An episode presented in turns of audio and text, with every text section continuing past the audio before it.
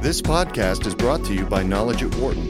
For more information, please visit knowledge.wharton.upenn.edu.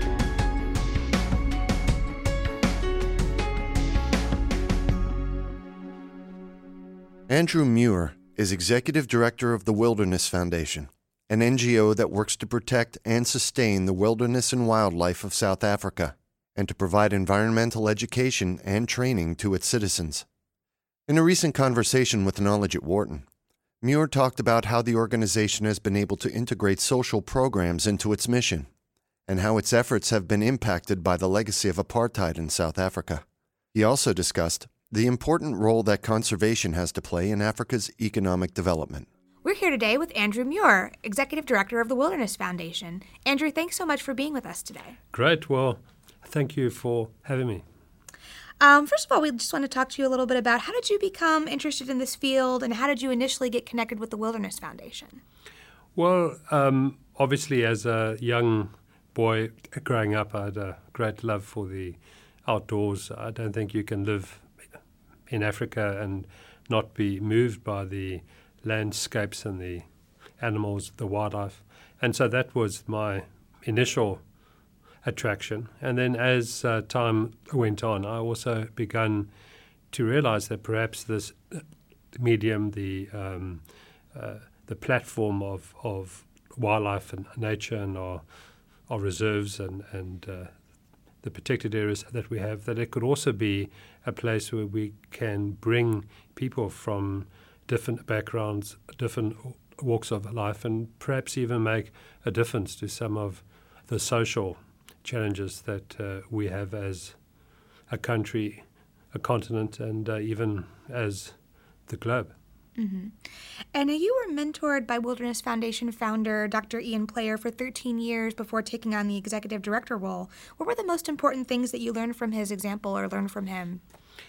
Um, he is an extraordinary human being, and, and I think that the important part about a mentor is to really uh, be prepared to, to, to really have a deep and uh, um, honest relationship with your mentee people seem to uh, not always um, bear in mind that a mentorship is a two way process. It's not just uh, a one way process. And um, Ian was so easy about it. He, uh, he, he, he was very um, open to bear all. And uh, I learned a lot through, through areas where he had made mistakes as much as I learned from his greatness. I mean, he's one of the world leaders in conservation. He's very much the John Muir of the modern time globally. Um, he saved the white rhino from extinction, and yet he has this ability to be incredibly human. So I learnt a huge amount through his humanness, and uh, uh, that I think uh, tells you a lot about the man. Mm-hmm. Now, what would your advice be? I mean, mentor finding a mentor seems to be sort of some of the top advice that is given to, I mean, young people or really anyone today in terms of getting getting the career you want or moving forward with the career that you want. I mean, what would your advice be to people in terms of finding the right mentor, finding the right match, and just seeking out people who maybe you would like to mentor you? Well, first of all, all the programs that I've started and begun, I encourage mentorship uh, in all the programs that we have. I don't think you can ever be too young or too old uh, to have a mentorship. I think we should see it as a, a value add and as a huge positive and, and a plus. There's just absolutely no negativity in it at all. Um, so, what I would advise with finding a mentor is you really want someone who you uh, have respect for. Uh, that's important it's critical that there's a natural respect between the mentor and and the mentee. Trust is earned. Uh, you don't necessarily know immediately whether that trust relationship would be there, but I think if you respect the individual, it's it's fairly natural that trust will follow. Um, and really, the uh, the chemistry that w- exists between the, the two really create the depth of the mentorship and the impact that it will have. Mentors need to have the time. Uh, it is a commitment. Uh, it's not just something you can commit to easily. You you need to have um, a fairly descriptive um, understanding between the two parties of what the the process will be, what your goals are going to be, how often you're going to meet, and then before you begin the, the mentorship, both parties need to agree to th- the the commitment, the whole um, facet of a mentorship. It's not a one week process. I would encourage uh, at least a year commitment by both parties.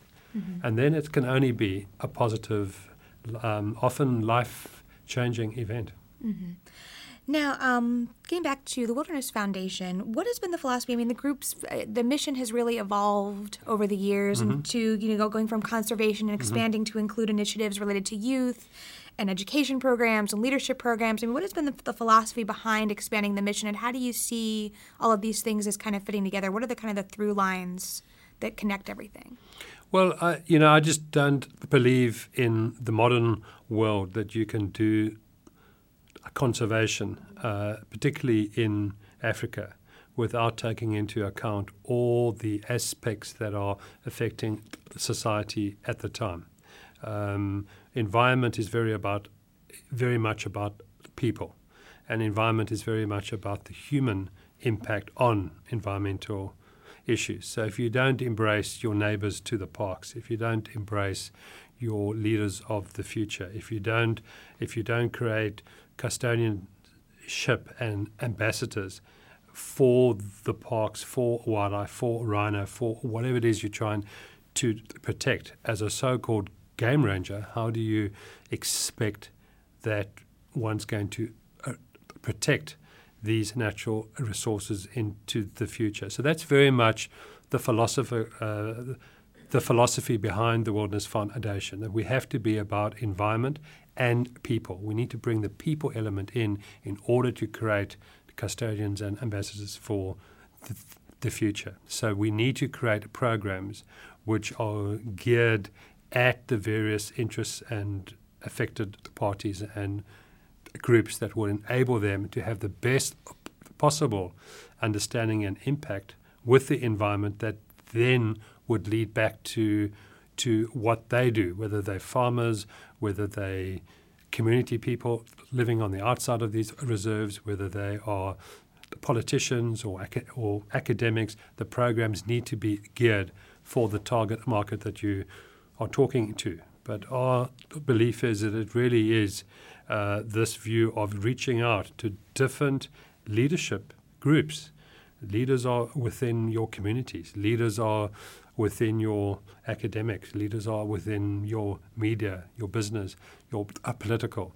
And that is what we do. We create programs that reach out to all these different target groups that will give them a personal and direct ex- experience with nature that is relevant to where they come from or what they do, that they can then apply back into whatever business or um, or work that they are involved in.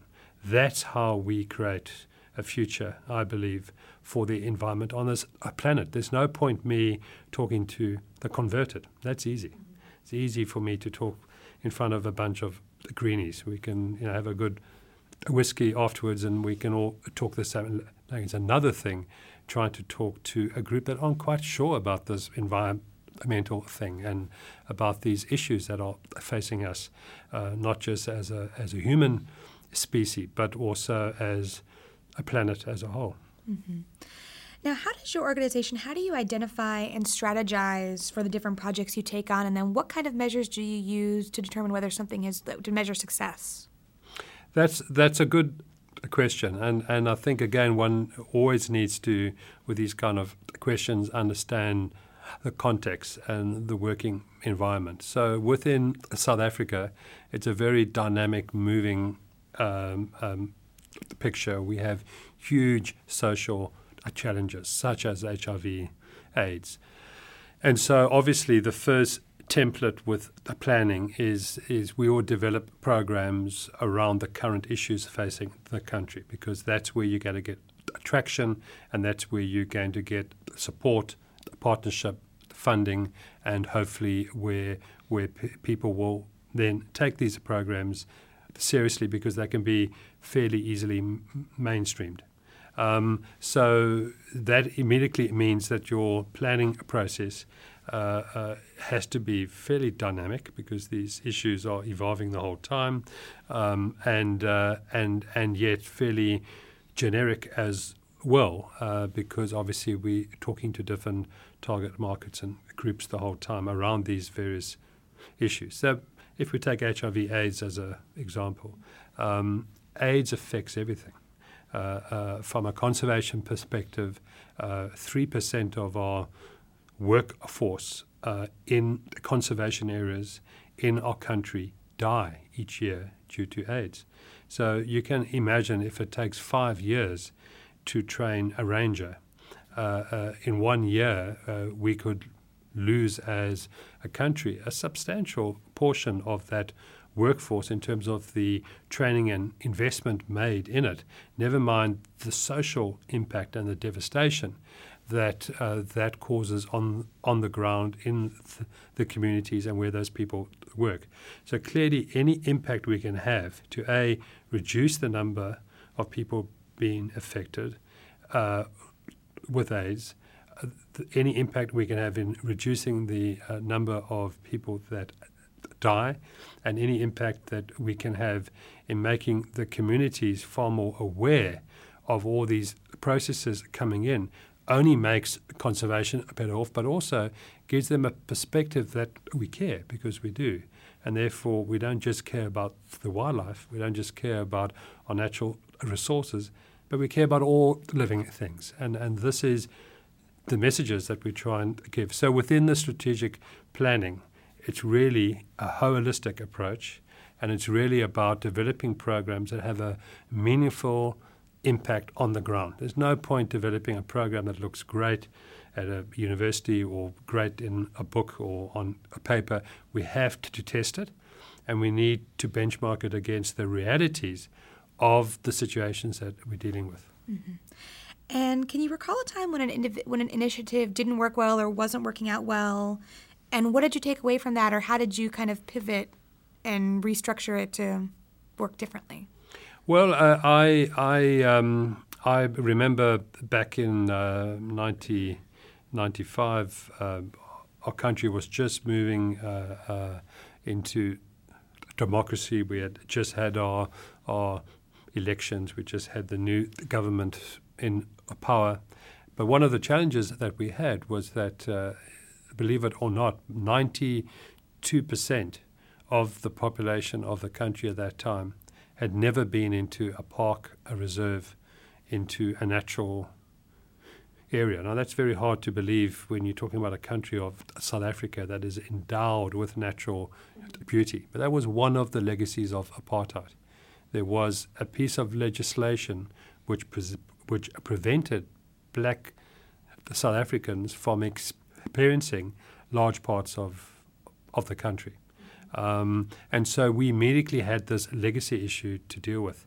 And so one of the programs that we started was a program that would take um, young people up the mountains of you know, Table Mountain and into these natural areas. So all, almost create um, black hiking clubs on a mass-based uh, uh, um, process to get as many people safely in and out of, of these natural areas. Um, that was the idea. I had two challenges. First of all, to raise and find a way to get the funding for these kind of programs, and then the second challenge was was how to do it. The mistake I made was that when we designed the program, we thought, well, I'll just find a whole lot of environmental education officers, uh, and they would take these uh, young people into the mountain. Where I made the mistake was that that that I was dealing still with the legacy of uh, apartheid, and a lot of these black youth did not want to go with white men or white women. Uh, who were the trained environmental edu- education officers. So I then had to change the whole thinking and planning around the program. And th- the solution that we found is we created a volunteer youth leadership program where we trained youth leaders from the very townships to be the guides. So we actually gave them guide uh, training. We taught them how to guide, and then we made the program their program, and they then guided tens of thousands of youth over the years up Table Mountain in this instance. So it's it's a program that still operates, still works, but is led by black youth volunteers for black youth from the townships. Very strong peer mentorship, very strong. You can just imagine that the teaching and the impact is so powerful because the youth can identify with the teachers and the medium. So there's an example of a problem and, and hopefully a solution which has worked. Mm. Now, how has, I mean, how have like issues related to apartheid, I mean, how has that, the way that they have impacted various programs that you do, I mean, how has that evolved over the years? Like, I mean, obviously they haven't gone, it hasn't gone away, but I would think that, you know, as you so the time the time goes on that it sort of evolves in the way that it impacts the country and impacts individual people and individual programs. So, I mean, have you have you seen that or? Yeah, I think I think you know it's really um, related to uh, this um, uh, the people being able to really see the program for what it is, or see the impact that you're trying to give for what it is, see the genuineness of what it is that you're trying to do, mm-hmm. um, and and and then buying into that. I mean, I think to use a analogy, I mean, in in America, you know, the, the, it's quite obvious that the Civil War, though it was you know a long, long, long time ago, there's still exactly residual. Um, apartheid, that residual will be around for generations and generations to come, and rightly so. And you know we must never forget what happened, never, ever. And so we need to have that, but at the same time, we need to develop programs that people can see that they are genuine, they can impact on them, they can be part of them, they see it for what it is. Is when you hide things or when you try and uh, create programs without communicating what it is that you're trying to achieve, that's when I think some of the legacies of the past come on. Why are you hiding this? Why are you not telling mm. us the whole thing? Why are you why are you keeping this or keeping that? So it's just being transparent uh, in what you do. And people see that and they accept that. I think also in the South African story, um, there are now millions and millions of young South Africans who we call the born frees, including my two children. They were born in an area where there was no apartheid. They were born post uh, post ninety four, um, and um, millions um, I think about six million of them will have the opportunity to now vote for the first time, vote, vote as the first population group or, or, group that can vote in a time when, when they weren't born in apartheid. And I think that's going to have a very powerful dynamic on the future. So we are talking to more educated people that are more aware um, and I think it's really about transparency, about being open, uh, and about ensuring that they buy into th- the process. Mm-hmm. And now, I mean, Africa as a continent is really, I mean, and then South Africa certainly as a country, I mean, is undergoing a really a period of you know dramatic growth and economic development. I mean, what types of opportunities do you feel like that presents both for the region and for the Wilderness Foundation, but also, I mean, what about the challenges related to that? Well, yeah, I mean, with every opportunity, of course, there are the challenges. So, I mean, I think I think the opportunities are immense. Uh, the the opportunity in oil and gas um, exploration, I think some of the greatest uh, um, gas and oil fields in the last decade have been found uh, in and around Africa. Uh, uh, the mineral um, and natural resource opportunity is huge. Uh, the IT uh, uh, um, and mobile communications is equally um, a massive industry that's growing. Um, the networking opportunities. So those are all the positives. I mean, I think Africa's had a average economic growth of five percent in the last uh, ten years. I mean, you know, th- those are all very impressive numbers. The problem is that that uh, that we still have a very high level of um, educational challenges throughout Africa. We still have high levels of poverty and unemployment. Uh, we still uh, have issues with that natural resource exploration. It's uh, you know uh, uh, we need to make sure that the policies and the laws and the rule of law is adhered to in terms of environmental legislation and ensuring that that exploration happens in a in as sustainable way as one can have. So I think we must not make the mistakes that, if I may say, countries like China have made, where they've got huge uh, environmental and ecological issues that they're only now beginning to to address. Um, and we must not, as Africa, make that same mistake where we go so fast in our economic growth that we forget to do what is right by the environment at the same time as um, as as as find the uh, economic opportunities for employment and growth. So the role of the Wilderness Foundation uh, as a Africa-wide NGO is really to to be that voice, hopefully, of reason, to really help to guide the governments, to guide uh, companies and corporates, and to build up a um, uh, a core of people who have that environmental understanding and that can help to apply that as we keep going through this um, this era of, of tremendous growth and opportunity for Africa. We must remember that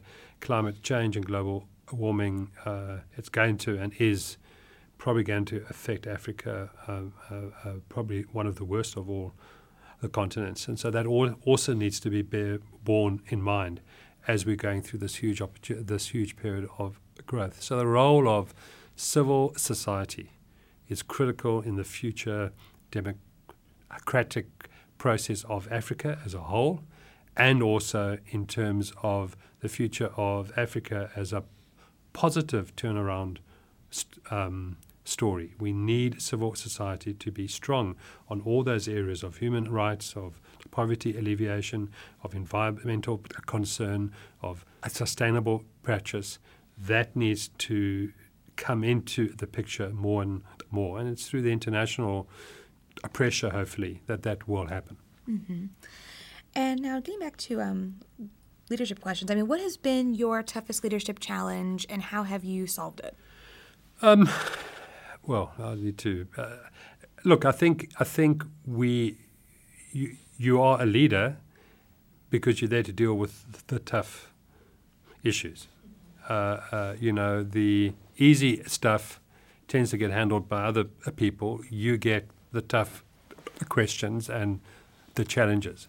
I think a large uh, portion of, of leadership is dealing with people and sort of human resource related issues, uh, particularly in NGOs where we don't have the luxuries of, of having dedicated HR directors and, and support. The chief executives often plays plays um, a, a, large role within the non-governmental field in those kind of issues. But also you deal with a lot of the risk. Um, you deal with a lot of the financial pressures and the and the uh, opportunities. I guess the the um, the toughest t- t- t- decisions I've had to take as a CEO is is see the landscape of our country changing, um, uh, realize that social and environmental issues cannot be separated, realize that historically I've inherited a conservation organization, not a social organization realized to have a future for this organization, I need to embed strong social philosophy and programs in the organization and then convince everyone ar- ar- around me that this is the right thing to do and then lead the way in implementing it. Not, not hard at all. No, just a day's work. Right. and what would your advice be to somebody who, a young person or anybody that really wants to enter this field? Um, it's a wonderful field to enter because really what you are entering is is really um, uh, part of, of of I think the most noble cause that you can be working for, and that is for for a holistic approach to our planet Earth, um, to to really ensure that that within all the challenges that our society and that uh, businesses have going forward, that a voice and advocacy and a sort of um, strong, proactive um, approach to environmental, social, and the interface between the two with a business. It's an exciting field to be part of of that and to really be an ambassador for that. But one needs to be holistic. One needs to be open. One can't be closed. One has to be able to communicate and, and be able to embrace and be able to take on the chin things that perhaps you don't like and, and you don't like to hear. But you've got to think of the greater good. And I mean, I think our job right now is, is we are at a period of our history as humankind where, where we're under great threat. And the threat that we're under is of our own making. You know, we are one of 13 million odd species that make up the earth. Uh, and yet, uh, in the past 150 years, the impact that we've had on those other th- 13 million species is such that within the next 40 years, 20% of them could be extinct. Mm-hmm. And, but the question we need to ask is if that does happen, and there's a strong likelihood that it is going to happen, what does that mean for us? What does it mean when those species that we rely on in ways that we can't even quantify now, when a fifth of them no longer exist? Because that is biodiversity. That is our life support system. So when a fifth of that life support system no longer exists, what does that mean for us? And I would like to see that as a positive challenge for people entering this field is to find ways to get people to understand and start doing something about it now. Andrew, thanks so much for being with us today. Great. Thank you very much. For more business news and analysis from Knowledge at Wharton, please visit knowledge.wharton.upenn.edu.